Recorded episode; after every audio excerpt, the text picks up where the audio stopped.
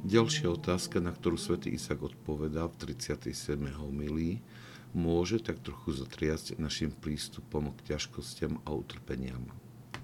Je prirodzené, že sa vyhýbame všetkému, čo môže priniesť bolesť do života. Je to aj múdre v prípade, že sme opatrní a vyhýbame sa nezodpovednému vystovaniu nebezpečným situáciám, ktoré môžu ohroziť náš život. Svetý Izak Sírsky nemá na mysli tieto situácie, keď hovorí, že múdro si počína ten, kto s radosťou a ochotou príjma ťažkosti a slúženia života.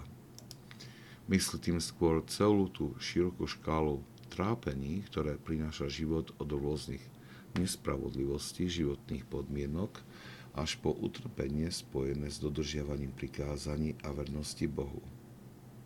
Poznamenáva, že útek od týchto ťažkostí nič nerieši.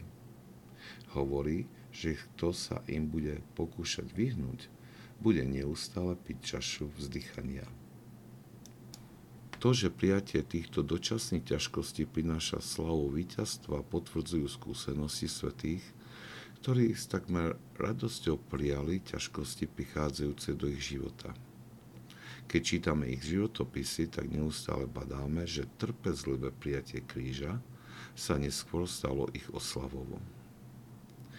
Útek od kríža je takmer nevyhnutne spojený s odmietnutím Božej vôle spoznanej v evaníliových prikázaniach.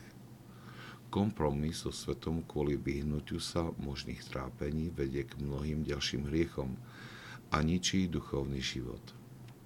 Svetý Izak Sirsky pripomína, že taký človek nielenže nedosiahne víťazstvo, ale vnesie do svojho života mnoho ďalších trápení a bude neustále piť čašu vzdychania.